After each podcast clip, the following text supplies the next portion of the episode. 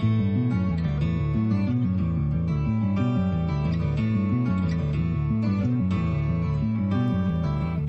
welcome to Literary Merit, the show where we tell you what media has value. Spoiler alert, it's all of it. Also, spoiler alert, we'll be discussing spoilers as usual, so here is your warning. I'm Ashley, And I'm Alex. and we're starting today with the segment we call Five Minute Masters because we like to pretend we're academics. We're retired academics. yes. We've retired from the academic life in order to play RPGs and, Exactly. Watch Netflix. and watch shows. Netflix shows. All right. Well, what's your Five Minute Masters on today, Alex? So I actually uh, had this figured out way in advance for once because I actually did. remembered something that I found interesting on the internet and then didn't forget it. so um, there's a channel on YouTube that I really love. It's called Veritasium. And um, it's all about like cool sciencey things, Mm-hmm. but it's also like hands on. It's not like he's not just telling you on a whiteboard what it is. It's like he's there, and uh, he's I think he's Australian, but he's got like an American accent Interesting. because he's cool. um, and so the title of the video that I'm going to sort of talk a little bit about is called "Why Are 96 Million Black Balls in This Reservoir?" Oh, I think I know the what you're talking about, but I'm excited to hear you tell me about it. so um, this video chronicles the his his adventure uh, into shade balls. Mm-hmm. Now, shade balls are spheres of plastic. Um, specifically, it is food safe uh, plastic. Um, I'm not sure if it's plastic or some sort of poly special thing. Yeah, I mean, plastic's plastic's plastic. It's made out of the same material that your milk carton or your milk jug is made out of, so it's food safe. But anyway, they fill bodies of water with these, specifically the LA reservoir, and they. The, the, the video starts talking about like are these here to stop evaporation because of drought no that's not why they're there they're actually there to prevent the formation of bromine Oh. so during the water treatment, they pump in uh, chlorine to, cle- to cl- clean the water from algae that forms in this open reservoir. Right.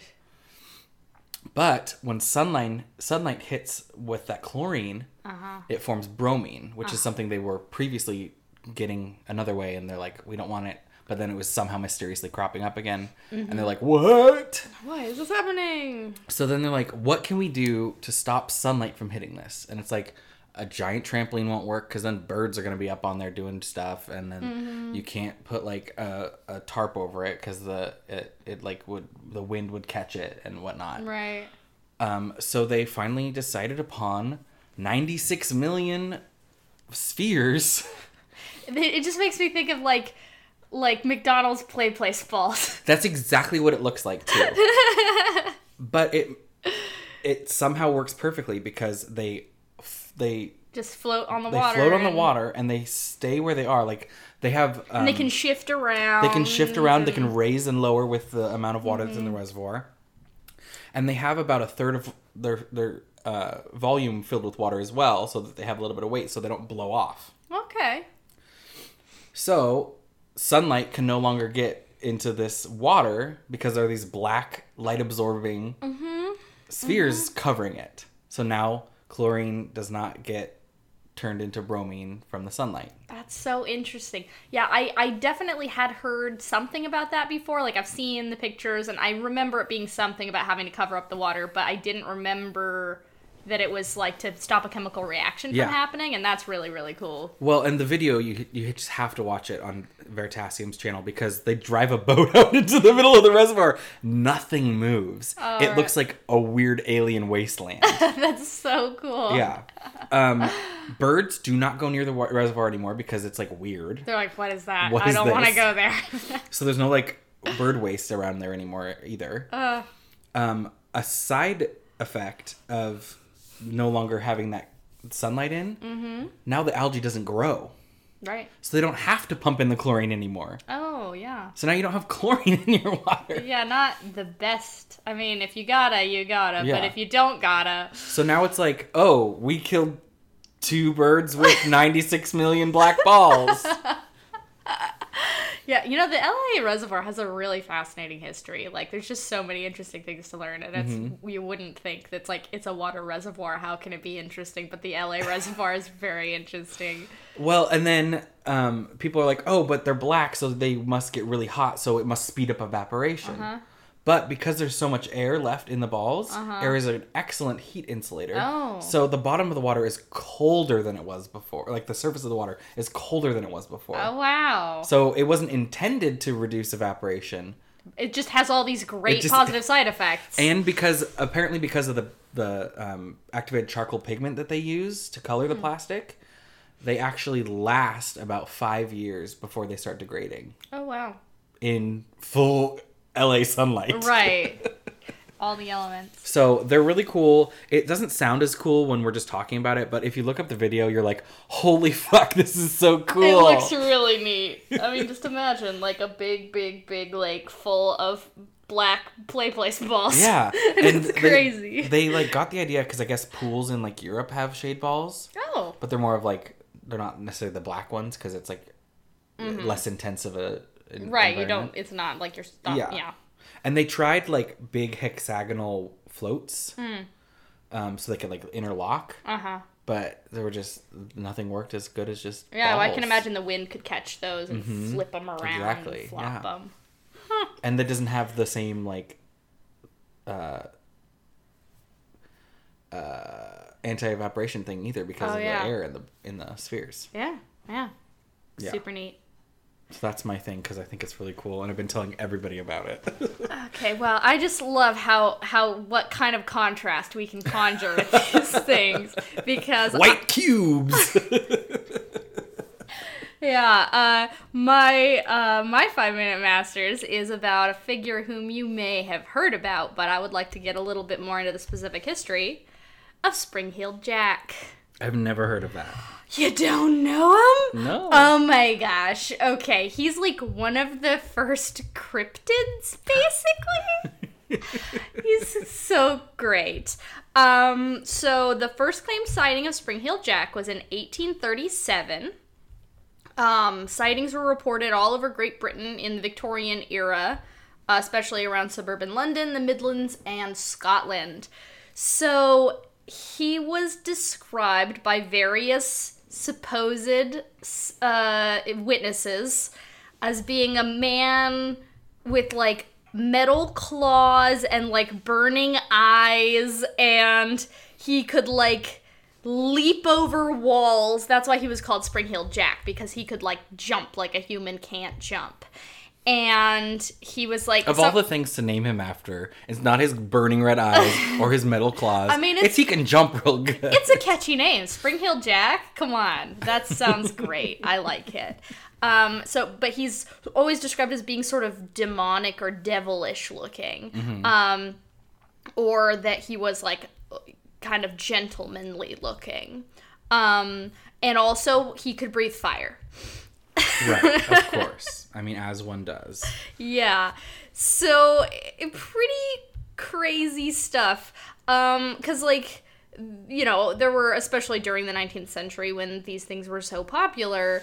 Um, lots of reports of like ghosts stalking the streets of London that would like scare you and attack you.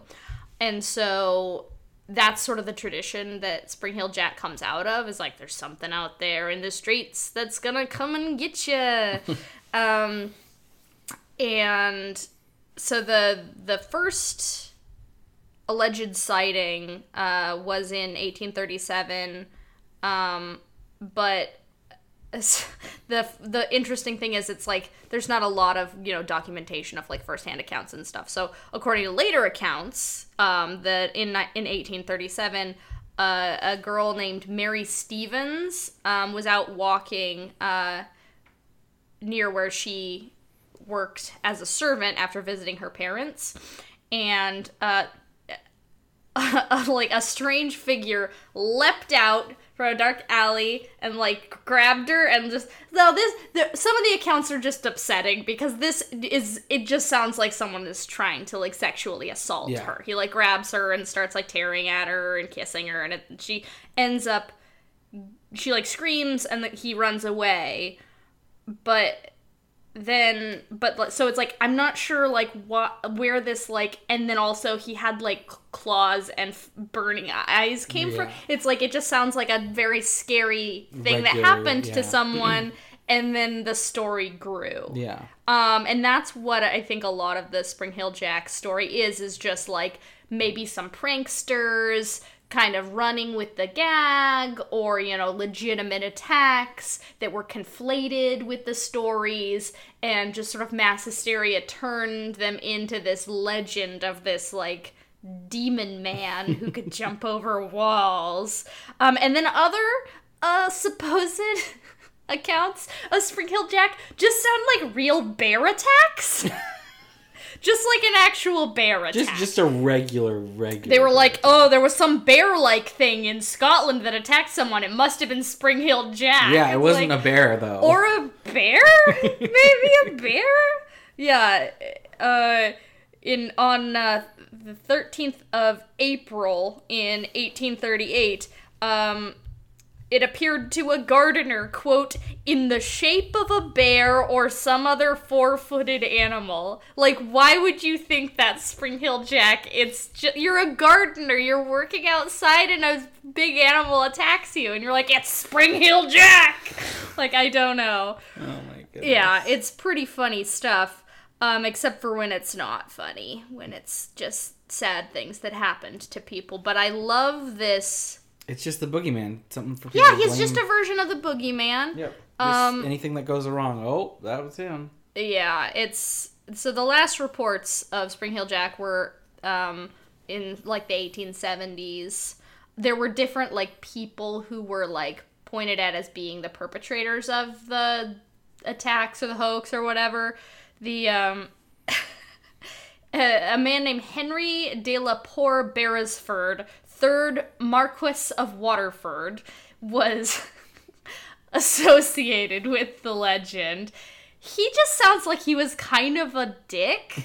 like he was just like an asshole who uh apparently like ha- like w- behaved like an asshole and like was mean to women and they're like it's him he's spring heel jack like no he's just a regular old douchebag. Like he's not anything. Um uh, but though apparently according to um some guy the marquess used to quote amuse himself by springing on travelers unawares to frighten them and from time to time others have followed his silly example. So this guy was just an asshole who liked pranks. Yeah. he's not a demon but uh yeah he's a pretty interesting dude. Um he pops up from time to time in literature and stuff because he's just a fascinating figure. In fact lemon demon has a song spring heel jack which i love. It's a it's a great little tune. Um but yeah that's that's spring heel jack one of the earliest urban cryptids. Pretty funny stuff. Uh, okay, let's talk about that movie that we watched, Alex. Yeah, the first one. Yes, the first one. I don't know if the second one's gonna come into the conversation. I don't think so. Probably not. but we watched Jupiter Ascending. It- I'd never seen it before, and now I kind of want to watch it again. well, like the first half, I was like doing other things while we were watching it, and so and then like by the time we actually sat down, though I I gather I caught the best stuff. yes, the more, the more uh, exciting at least. Yes. And and less uh, contrived. Yes. So, I mean, this movie's had a fraught existence. Mm-hmm. It's a very divisive film. um, most people accept it as being terrible. Mm-hmm. Some people love it. I think like three people love it. I, you know, I was looking online and I definitely found its Really? defenders. okay. Um, but it has the uh, hallowed position of being the very first film featured on Deep Dive. Oh, that's right. on FilmJoy. Um, so I decided to watch that, and they struggled, obviously. Um, though I think that maybe if they had hadn't done it before and they came back and they did it again now that they've gotten into the groove of deep dive, they would probably enjoy it more and have Yeah. better things to say of it. Um, but mostly, I want to talk about how it fits into camp. Mm-hmm. Because, especially because camp is sort of the buzzword of the day right, right. after the Met Gala, um, and the better and worse tries on that theme that we saw. Um, and I think so. I ended up looking up and just like doing some homework on camp Mm-hmm, mm-hmm, me too. itself, um, especially Susan Sontag. Yeah, well, she's the, the inspiration for the Met this year Mm-hmm. was her essay notes on camp. Right. Um, I did watch a Vogue video on YouTube uh, um, explaining the the um, the Mets um, show. I don't know what they're called.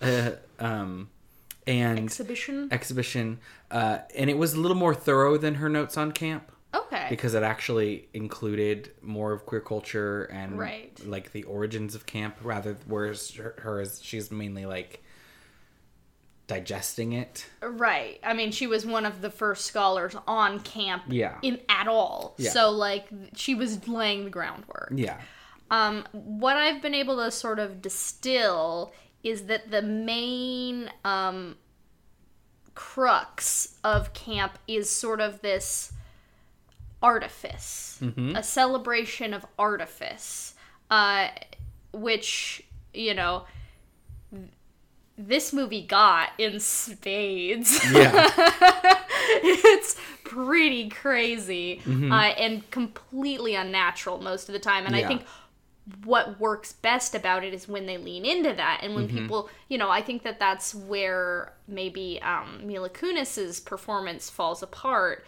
is because she's trying to be a regular good actor Yeah, like she's trying to do something naturalistic, and there's no naturalistic choices Yeah. to be made, and so she just comes across as wooden. Yeah. because it just doesn't fit. No. at all. and it's like that's not necessarily her fault I mean, you know, and she had she directors is she there. is the character that's the fish out of water so Mm-hmm. it can i can see it in being intended to work well mm-hmm. but It just doesn't quite yeah mesh. Yeah. Um, and so I think, and I think that that's you know when your protagonist doesn't fit in your movie, that is a problem, and I understand why a lot of people struggle. Yeah. With the film because of that. Well, I'm just imagining now the movie just without her, and I'm like, everybody else interacting would be great. Yeah, everybody else there. Honestly, this is one of my favorite Channing Tatum performances. Mm-hmm, like, there's there's just something sort of weird about it. Like, he is not doing over the top stuff,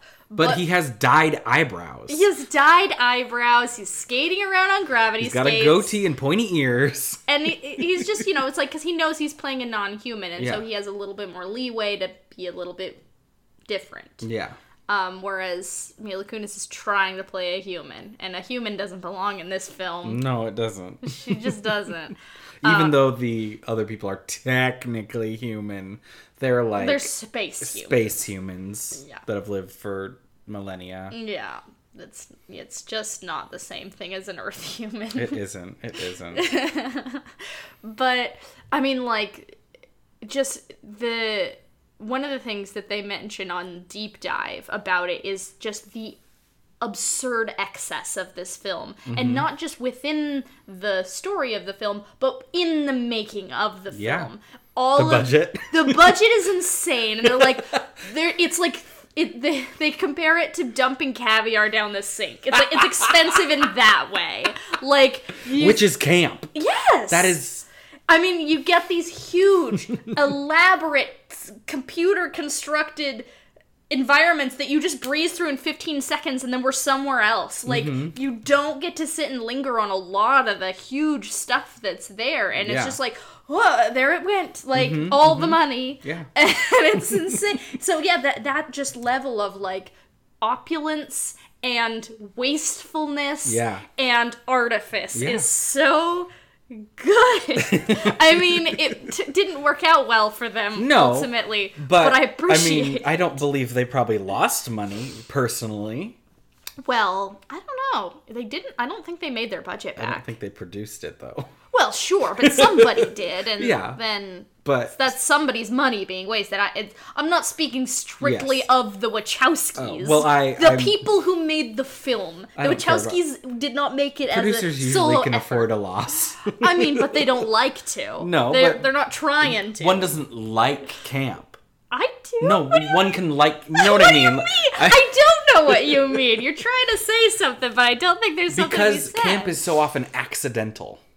Yes. Okay, that's another thing I want to talk about. The idea Because I truly believe intentional camp versus naive camp. I, in- I truly believe that they were thinking they were making a fucking masterpiece. Yeah, I don't. I don't think. I mean, I, I. It's hard to say how much was supposed to be tongue in cheek and how much was supposed to be. Given the behind the scenes that we watched a little bit Uh-huh. of, of the actors talking about the directors, Yeah. They so were you sort of think being- they were totally earnest? I think that whoever was working with the PR Mm-hmm. was trying to be earnest. Sure, but do you think the Wachowskis were working totally in earnest, or do you think they were being tongue in cheek? I don't know if I know that. I don't know either. Because if you look at their other work, the two are so intertwined. Uh huh. Like, there's camp in Ma- the Matrix. Oh yes, Like, utterly. Sense8 is yeah. just sex on sex. I mean, Speed Racer is just full camp Yeah. all the way, the yeah. whole movie. So they they know what they're doing, but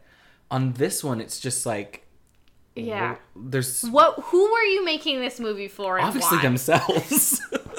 I honestly Well, or me. Yeah, yeah, and that's the thing of it. Yeah, okay, I've got like a, three different directions that I want to go in right now. I'll run with that one at the moment because it does seem like it's. I mean, it's.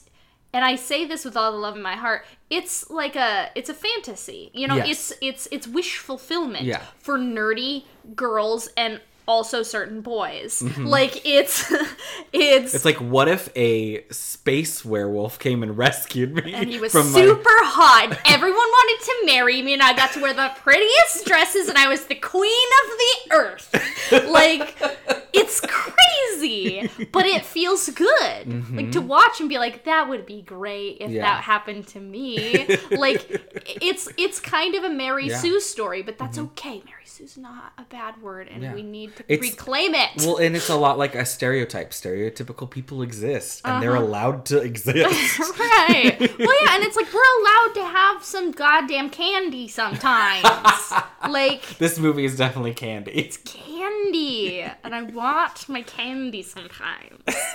and yeah, and so those are the people who embrace this film are Yeah. the mainly nerdy girls who were like that's what I've been dreaming of. Like Mm-hmm. I want to be the space princess. that's that's my that's my dream. That's that's what I wrote my fanfic about. You know, Mm-hmm. that this is this has fan fiction written all it's so it. funny. It's like a fanfic of itself. It is. It is. It's like I don't know. What would be the closest movie you could compare it to? I mean, it's it's sort of Star Wars in certain ways. Mm-hmm. Mm-hmm. I mean, being fantasy, space fantasy, Yeah, I, I don't. It's I don't know. because it's so familiar.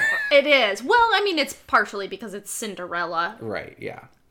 Cinderella in space, Yeah. but it's okay. So let's let's pivot. Do you know and- what would be really fucked up if Jupiter Ascending was an anagram of Cinderella in space? they just base it all around that. right. Um. So I want to go back to the idea of earnest versus Yeah. naive, like naive because I feel I feel like intentional that's the hardest part of the concept. Right, because there are some great examples of camp films throughout history that are definitely camp on purpose. Yeah. You know, you've got Rocky Horror Picture Show, you've got even like the original Batman film. Yeah. Uh, I don't know what to say about the Schumacher Batman film. I'm not sure if which kind of camp that is. It's some kind of camp. I'm not sure if it was. In, I mean, certainly somewhat intentional, but I don't know if it, he intended as much as as it is. Uh, but you know, then you've got your naive camp.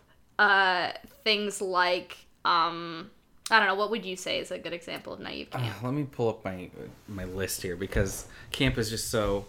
Um, I think a naive camp is often the stuff that is um, as it ages, we we sort of it- yeah, at the time it was just like a, oh, you know what? Some great naive camp um, is Ed Wood movies. yeah. hmm Plan 9 from Outer Space. He was trying his hardest. he was trying so, so Oh, yeah. hard. Mhm. And that's why it's camp. Yeah. Uh, you know what's another one? A much more recent example. I saw this film on Netflix a couple of years ago. I, I'm not sure if I've mentioned it on the show before. It's a 2016 indie horror film called Drifter. It's a bad title. Last night I was like trying to think of it because I was like, oh, that's a good example of camp that I've seen recently. And I couldn't think of the name for the life of me because it's such a bad title and it has nothing to do with. So it's sort of in the tradition of like your Mad Maxes, um, and with a little bit of uh, Texas Chainsaw Massacre thrown in there. Um, these two brothers are driving through this post apocalyptic desert, and then they come upon a small community of bizarre cannibals and become captives of the cannibals. The crazy. So they're driving through town, like through the desert, to try to avenge their dad's murder. This thread is dropped entirely after they're captured, and the rest of the movie is just dealing with these cannibals. Like dad is just completely irrelevant. I'm not sure why that's the setup for the film, but specifically, it's the performances of the cannibals. It's the it's the most. It's the most. Yeah. And I don't think it was supposed I mean, you know, they were sort of drawing upon the camp of Mad Max and like Yeah. what if we had these like really crazy psychos, but like I don't think they're doing it to be funny Yeah. and it's it's so good. Like, and eh, the, what made me think of it was Eddie Redmayne's performance. Ugh. That voice that he's doing, Chef's kiss. so good, and we'll come back to it. Uh, the main big villain, the like mayor of the cannibals. his name is Doyle yep. Yep. and he's got his he's like wears like a button down shirt and a bow tie and his hair is like a fairly sensible ordinary cut but it's dyed red Mm-hmm. and he just talks he honestly is doing a very similar performance but like what if he was a psycho cannibal so, Hmm. Yeah. but he's just sort of talking like this through the whole movie and oh i'm sorry that. The was dandy villain trope. very rude of me. and then yeah, and he, then he just says something obscene, and he's like, "Oh, I apologize for being so crude." and it's just the most that I've ever seen. And like you know, of course, you've got your standard Harley Quinn type, Right. pigtails, baby doll dress, going psycho on you type, and the guy with the butterfly knife that he won't stop spinning, and you know, all of that. It's pretty wild. Another example of something that sort of became camp over time, I would think, is like the 50s beach movies. Oh yeah. Because then it was like, that's just what they're making movies about. that was just what movies were. For a, for a minute there, it was all teen beach movies. Yeah. And then now it's like they make campy ripoffs of those. Yeah. Yeah. They do their their their. So that's like the the naive was is something that became camp Uh-huh. on accident. Uh-huh. And then the intentional is like, oh, that thing's camp, let's do that thing. right. That is interesting. Yeah. Um. I uh have you seen any John Waters films? Yeah. Yeah, because that's Not all of them, but yeah like and and I would say that John Waters is right on that line because I'm sure and we know from him Mm-hmm. that he's trying to break every rule. yes.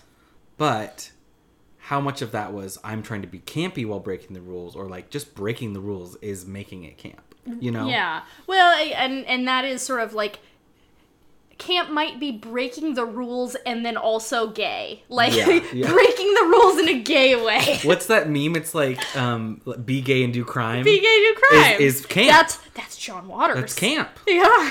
Be gay do crimes. Yeah. I, like um I just I love Crybaby. Mm-hmm. That's I love that movie. It's so silly. Like First time I saw it, I didn't understand. I don't think anyone does. Unless, well, I'm I'm sure there are people that are like so fascinated the first time they watch it. They're Mm-hmm. like, oh my gosh, I'm gonna watch that again, and then it starts to sink in. But like, nobody watches Pink Flamingos and is like, this is genius. Ah, yes, yes. genius and perfect, and let's frame it and put it in the Met. It's a, you struggle with it. but now it's in the Met. yeah, as it should be. right. Sentencing someone to death for assholery. It's Exactly. the best. I, I don't remember where I was watching it, but somebody was like, "Why did nobody show up to the Met uh, to the the gala dressed as Divine?" I feel like maybe that's just too like you don't get to touch that. Yeah, I know that um, Donatella Versace, Mm-hmm. her dress had Divine on it, but we don't know if she was calling herself Divine or was actually Yeah, referencing it- Divine. it's it's I think maybe a bit of blasphemy to just try to, you know, dress up as divine. Like, but at least like don't- do some sort of inspired. sure. Yeah, there could have been more reference to her. Yeah. but don't don't just try to embody her. No, Never. unless like there, I'm sure there are a couple people that could, like Yeah. Lizzo could have. Sure, but out of respect. But out of out of respect, well, but you mustn't. You don't have to respect Divine. That's the thing. Like, Okay, okay. come as. Divine covered in shit. like that's that's the whole thing. Like, fuck reverence. Oh, you're right. You're right. You're right. You're so right. You're so right. Um, now Also, why was John Waters not fucking there? is he still living? Yeah, Is he? yeah, he's awesome. Let me see. He still looks exactly the same as he always has. I'm gonna look up this man and see how old he is. He's 73. He's not super super old. I mean, I mean, he's 73. he was younger when he was doing those things. I think. I bet he's just like fuck the Met Gala. It's pretentious. But like, go to the Met Gala and have wear something that says "fuck the Met Gala." Like, I don't know. That that might be like he, that's he's done his work. We can we can Right. honestly say. Well, that's he's, sort of- he's put in his hours. what fashion show or whatever was it that Jim Carrey went to Oh, and just like went on his poor taste rant. I don't know. Do you remember that? I think I do. Yeah. Yeah, he was just being interviewed, just saying like this is all bullshit. Yeah, but And it's that's- like, why did you come? You didn't have to be here. You just showed up to be a dick. To promote his documentary about him being pretentious. Anyway. Jim Carrey, I'm done with you. done with you. Um. I, oh, another great example of naive camp is "Mommy Dearest." Sure. Yes. Man. I think that's, Faye the- that's the prime example because they were just trying to make A movie about Joan Crawford. a biopic. yeah. Yeah. And Faye Dunaway did everything. She did everything. It's a lot. Um. Now I was thinking about uh, director Paul W. S. Anderson, not to be confused With, with Paul Thomas Anderson, who is maybe the polar opposite director of Paul W. S. Anderson. As Paul Thomas Anderson made such movies as There Will Be Blood, and Paul W. S. Anderson made such movies as Mortal Kombat. but Oh, anything direct to DVD is immediately camp. Mm. Well, and Paul W. S. Anderson is not a direct to DVD. I know, but like anything that's like Um, he made one of my favorite films. 2011's The Three Musketeers. you and the Three Musketeers. It's so good, and it's because it's camp, and people didn't understand it. Mm-hmm. It's so crazy. It's it, I honestly I see sort of Jupiter ascending. It, it's the same sort yeah, of thing it of just like translation because people weren't expecting it. And it- 'cause it's it just, was like, marketed incorrectly. so much. marketed incorrectly, and people had incorrect expectations. Yeah. And but it's just like it just went all the way with everything. Yeah. Just like Three Musketeers. Let's add in airships. Let's just add in steampunk airships. Let's do it because it's fun. Milla Jovovich, Jovoviching it up, doing flips in a full ball gown. You can't beat it. You can't beat it. But he, uh, yeah, I feel like I don't know it. I and that's one another one that I wonder about, like intentional versus naive Yeah. camp. It's got to be intentional, but I don't know. Who knows? I think sometimes they just have a big budget and they're like, okay, I guess we gotta spend some more money. Yeah, well, and like I mean, he's you know. Oh, I think a great example of camp actually. Hot topic right now. The last episode, the most recent episode of Game of Thrones, Mm. episode five of six, Yeah. because they just were blowing their budget because they had the budget. You think so? You think that's what they were doing? It was ninety percent CG dragon and buildings falling. right, right. Uh, yeah, I don't know.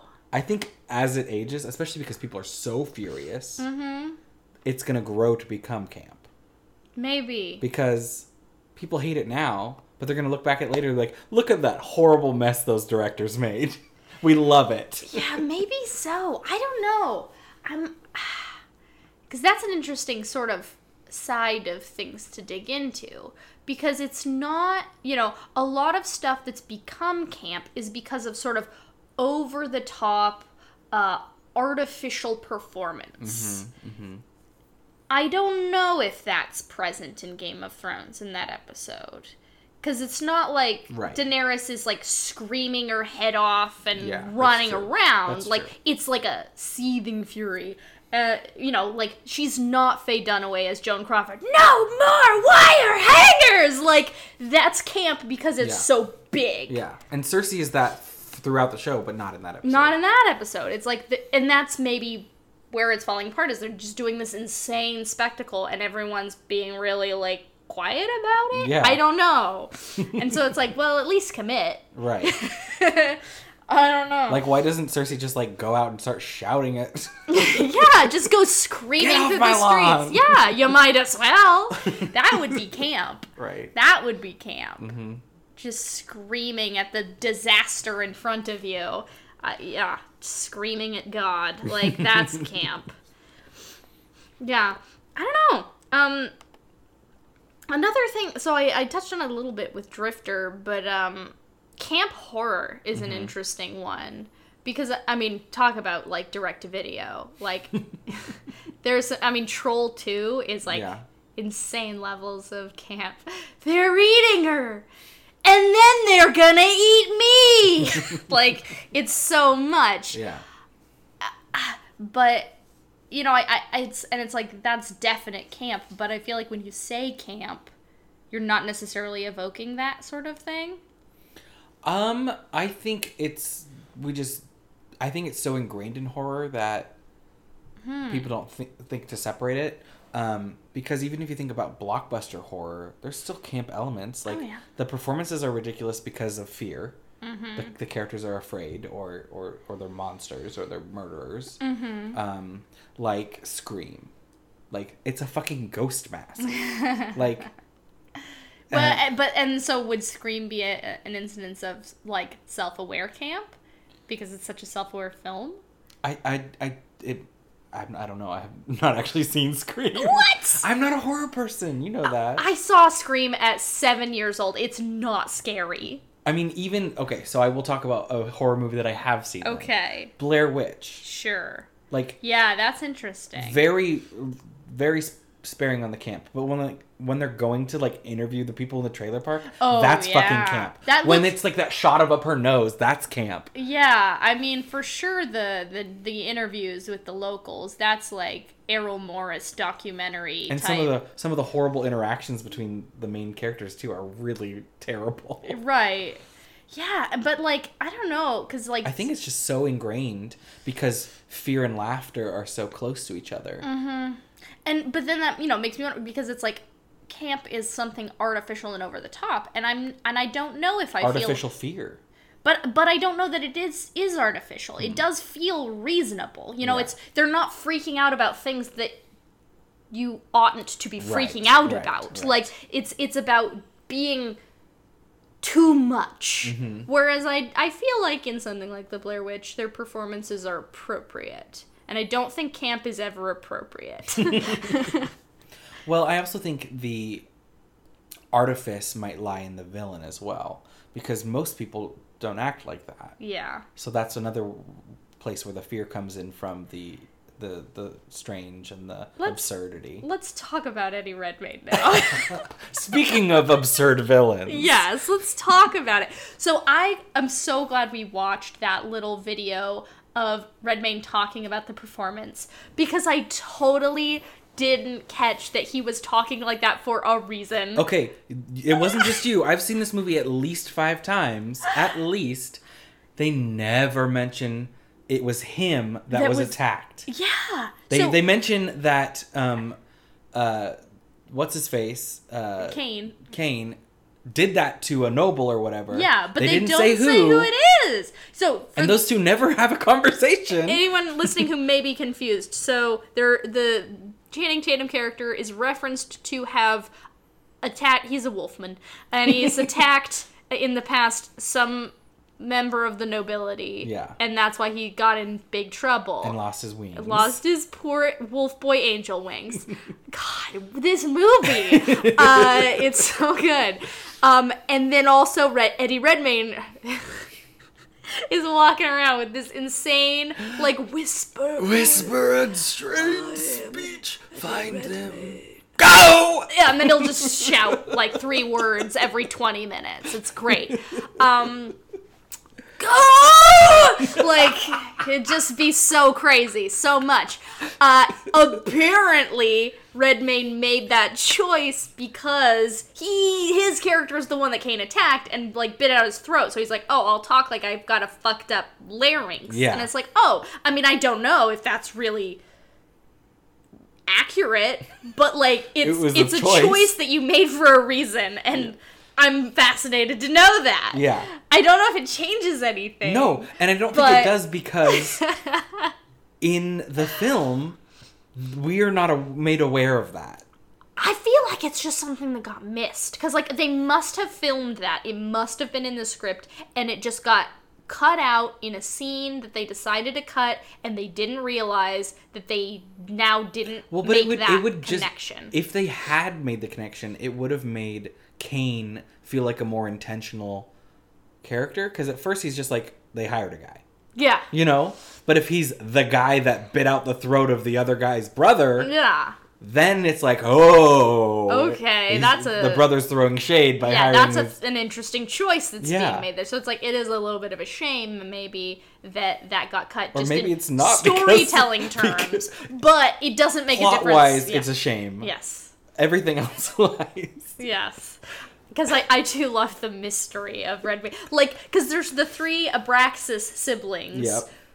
And the, the other two are, I mean, they're weird alien people, but they're otherwise Yeah. turning in fairly conventional performances. Yes. And then you've got Redmayne there with them, and you're like, huh. He's literally crying the whole movie. The whole movie, he's got tears in his eyes. Just tears, and he's whispering, and he's so evil. And it's so good. It's so good. And he's the only person who knows what movie he's in. Mm-hmm, like, mm-hmm. give. Everyone needs to be showing up in that way. they do.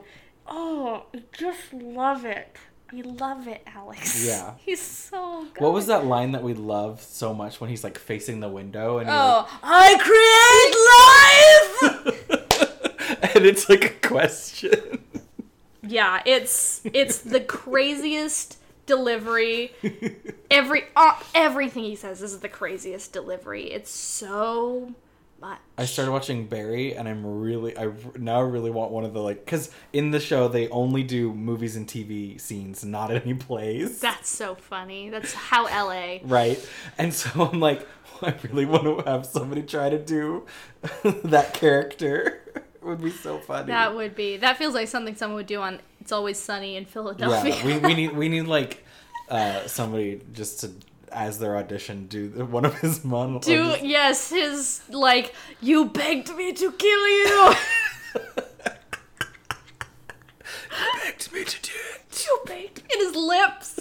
Oh, his lips are me. plump. I don't know what's happening there. He's either crying so much that they're getting inflamed from all the salt water, or I they. feel like Marlon Brando style. He tucked something in there. I don't know. He does have like I think it's either the salt He's- water or He's holding them in some kind. There's something or, happening. or maybe it helps with his accent because he's I, I don't know. He's doing like it. That's not normal Redmayne. no, normally he's very thin lipped. Yeah, I mean certainly not that going, I don't know what's going on with his face. Maybe it just helped him get into this sort of weird Yeah. whisper. yeah, he's just doing Shaky. He's doing Because something. if you push your lips out and try, like your lips start to quiver, you know,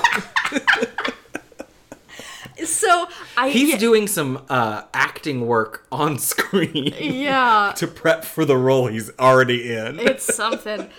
Yeah, I gotta say, like, and it's just such a shame that he's only in like m- he's mainly only in like the the last like Little bit. twenty minutes of Mm-hmm. the film because he needs to be in the whole thing. Yeah. Though maybe it's sort of saving the best for last because we sort of go from Abraxas to Abraxas where we start with the sister and, Mm-hmm. and she's they all just do kind of talk quietly, so it's Yeah, because they're very regal and elegant. And they've one, seen it all. One does not raise one's voice uh, unless you're a psycho. And so who she's killed his mother.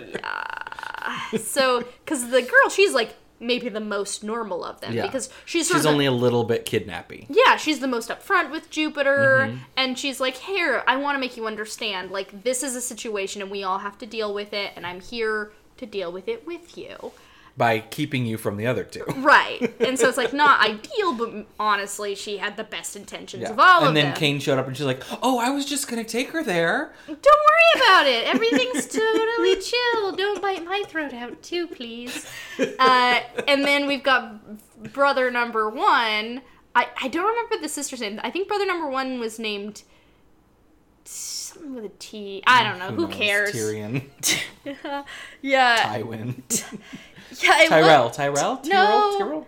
No, I don't know. It doesn't freaking matter. That's from Blade Runner. Yeah, it's like t- Titan or something like that.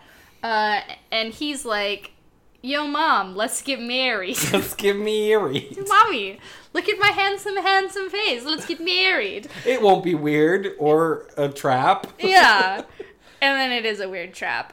Uh, they describe it on on um, deep dive, like w- at the when Kane shows up to interrupt the beautiful wedding. um, like the way that he comes clean about what he's been doing, it's like he's describing like as though no one has ever lied before. He's like, you see. I deceived you. And it's like no one else in this movie lies about anything. Also, they're in a room full of fucking robots. crazy robots. and and he's like, you see, I've discovered something called lying, and I've deceived you. Mm.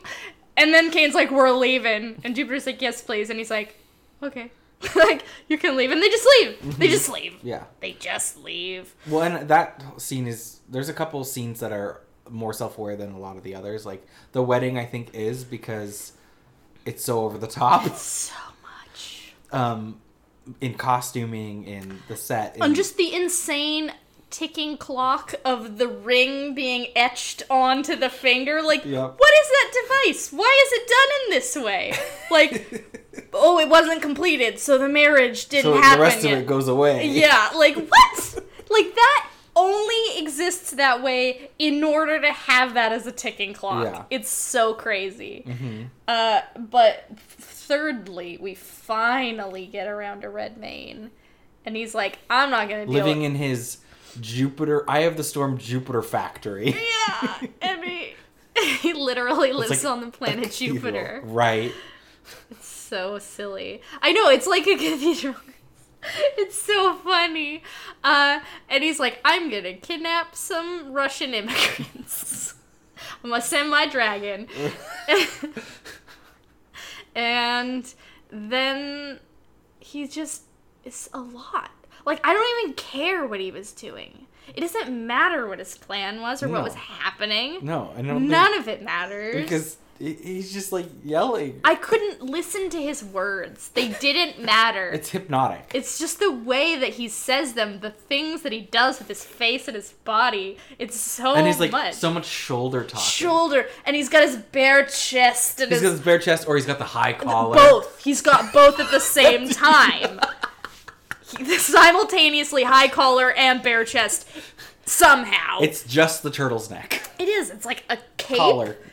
And sleeves and collar and bare chest. Yeah. It's and that's great. And how Wachowski Right. to just queer it a little. Yeah. Just queer it all a little. Which I think There's so could much. have been a lot more. it could have been more, but it, it honestly, uh, if not queer, it feels so female. You know, there's so much Well, and- female and- gaze in this and film. That and also another aspect of camp, number nine of Sontag's like rules, um, is the androgyne is certainly one of the greatest images of camp sensibility. he is androgynous with his Mm-hmm. lips and his costumes and his swishing around because like titan or titus or whatever his name is you know he's pretty but in sort of like a handsomely you know boyish and masculine way where he's like his costumes sort of evoke like military uniform and you know he's very tidy and He's square the he's the jawed he's the the Prince Charming. Yes, in a very, you know, full lipped kind of way. Yeah. you know, he's got the flippy hair and the handsome jawline, but he and so he's not quite. He's very soft. He's Yeah. he's not very masculine, but he's still man. Mm-hmm. Whereas, yeah, um, whatever Redmayne's name is, nobody's name matters in this film. He's like simultaneously the sharpest object in the room and the most delicate. Yes, he's like a shard of glass. and and yeah, he's got the. I mean, he is playing into the sort of camp, Yeah. effeminate villain thing. Um, and I think that in the Wachowskis' case, it is a Intention. pointed yeah, choice. Yeah, yeah. It is. It is something that they are referencing, knowing the history of that, and and doing it consciously. Yeah. Um, and it's.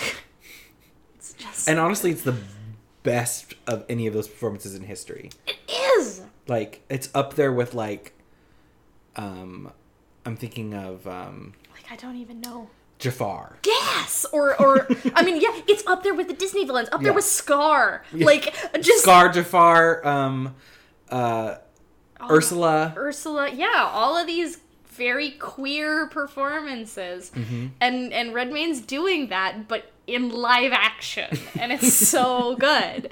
It's so so good. Yeah, it's Well, and of course, you know, the mommy issues. the mommy issues. so much, so much. Uh, but there, there is a lot of you. You see it. This movie is filmed in a very from a very female perspective. Female queer eye, but f- but uh in a way that a straight male audience could digest it. Sure. Yeah, it's Which not. is, you yeah, know. it, it it walks that line. Um, but like there, you know, compared to a lot of other campy space operas, female objectification is a minimum. Like, you know, there's a scene where the sister like comes out of her, you know, rejuvenation bath, but you don't you like see her bum from Yeah. behind, but it's not framed in like a lascivious way. Yeah. Like it's like like Jupiter is seeing her just like, "Oh, whoa. Yeah. What happened to you?" It's also not like it's just straight on. It's not like at an angle to try and like make her look thin or make Yeah, her. Yeah, she just- It's just that's her butt because she she's is. coming naked out of She's a just bath walking of up out of the bath. a bath of um Human goop. human goo. but uh, and like you know jupiter's costumes are all either you know like cool practical ass kicking or like Opulence. amazing princess dress Yes. like none of it objectifies her Right. you know she's like wearing haute couture or like badassery like Or she's fighting scrubbing clothes. toilets. or she's scrubbing toilets. Yeah, she's never framed in like a sexy way. Like Yeah. Mila Kunis is a gorgeous woman, And they but even- they don't film her Right. like that. And they also poke fun at like the tropes of like when you might not have been paying attention at that point, but when Kane rescues her from the hospital, Mm-hmm. she's like, "Who put on my clothes?" right, and they, they I love that they do that where they keep mentioning like where she's like, "Can I get dressed while conscious, please? Right, Can we not?" alone. Because that happens in a lot of sci-fi. Like that is something I think the Wachowskis are very deliberately Yeah. referencing is this weird trend in like genre films where the heroine is dressed and undressed while unconscious and it's Yeah. like not really acknowledged Mm-hmm, most of the time it's just sort of like now she's in a different dress where it's like ew um no thanks don't Yeah. do that ever Yeah, again yeah, yeah. uh but but Kane gets to be very sexy. Oh like, yeah, he's he's got he's his like shirt off. definitely contractually shirtless. yeah, for he's got scenes. There are scenes where he's shirtless, where it's like he's shirtless, I guess. Mm-hmm. And yeah, even like Redmayne, you know, he's not like a Channing Tatum, but he's No. Mm-hmm, showing his chiseled chest, and the- you know, you've got Prince Puffy Lips, and He's you in like a weird orgy, floating orgy scene early Yeah. on with his shirt off. Yeah, so they're like they're this is not about catering to the straight male gaze. Yeah. And that's unusual in science fiction. Yes, So like thanks. many of the women are like Kane's a dog guy, so he's got ears. Mm-hmm. There's also a mouse lady who's got big old mouse ears. She's so cute. I love that. but she's not sexualized. no. Like no, I don't think any women really are. except for like just the orgy women. right, and it's like, well, that's a whole orgy. That's yeah, and I think they're clothed. I- yeah, or you like in like I mean, the movie's rated like what PG? Like something. there's nothing. right. Yeah, I think it's a PG thirteen, but yeah. So and I and that may contribute to its sort of lack of success is Yeah. that it's not. It's a science fiction movie that's not made for straight men and it wasn't marketed to anybody but them. because Hollywood doesn't know how to market science fiction to girls. I right. guess Because the trailers were just like intense action clips. Like Yeah. Well, because and because they're trading on the Wachowski name, and so you're like, oh, like the Matrix. Right. Nope.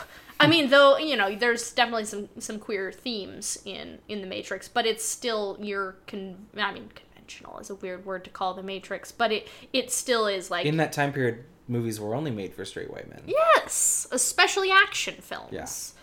Yeah. Um, But this if is they had if they had marketed this as like a romp or a sci-fi rom like a fun adventure. like you know, if they had put the "I love dogs" line, I think they might have actually in one of the trailers. I don't know. But like that, that's the as as close to camp as as Mila Kunis gets. Is She's so thirsty the whole movie. that and then That's like her one really lazy jogging.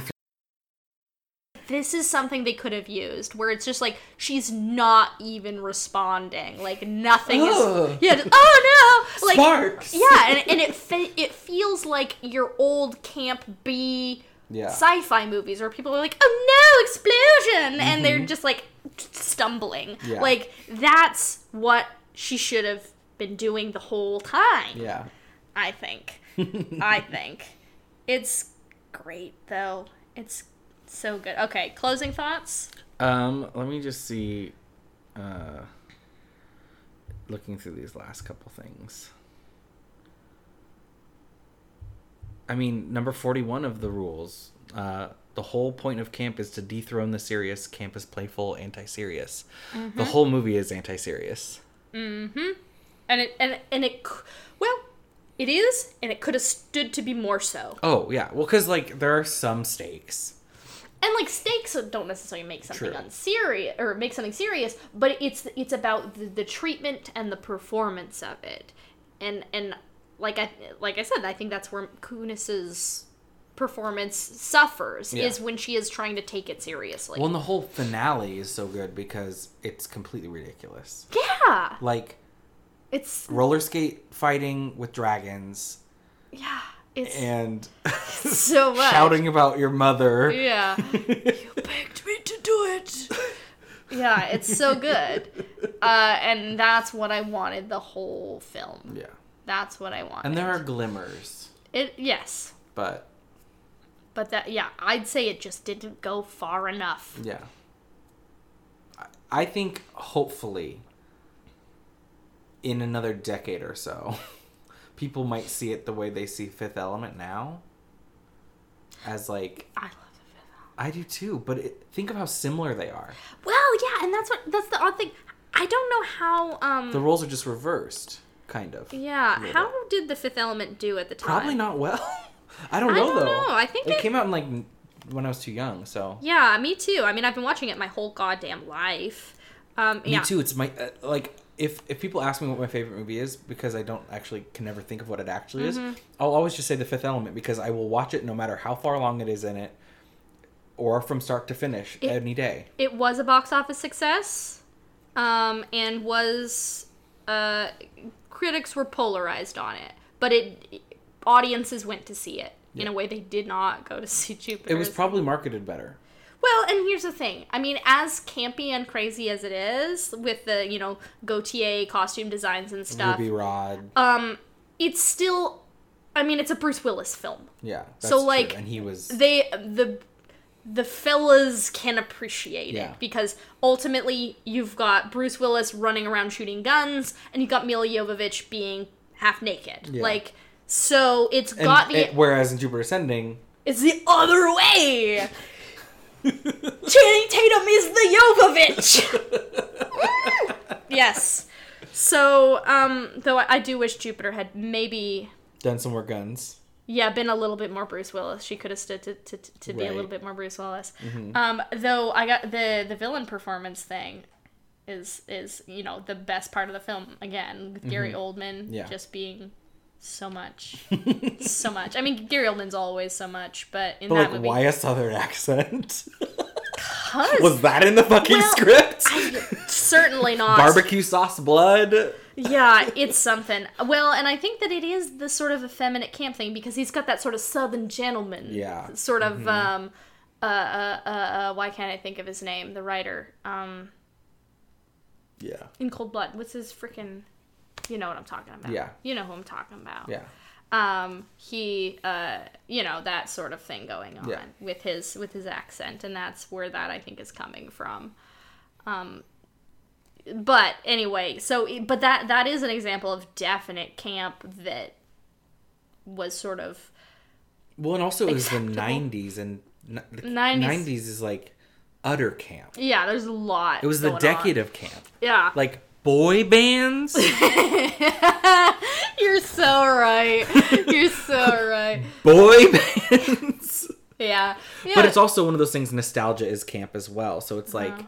maybe we just think it's it was the camp decade because it was nostalgic. Whereas if in ten years we look back at the aughts and we're like, how fucking camp were the aughts? Oh, I mean Paris Hilton. Paris Hilton, like Yeah, velour tracksuits and Uggs. Like now I'm like imagining like 40 years from now looking back at the um the t- the teens and us being like the Uh-huh. World was so shit. Yeah. How camp. right. It's we can we can hope that, that that's that's a feeling we get to Right. have in the future. right. That we get there. Mm-hmm. Okay. Well, let's do our recommendations. I don't think I have any. You don't? I mean, well, we got to save a little bit for next time.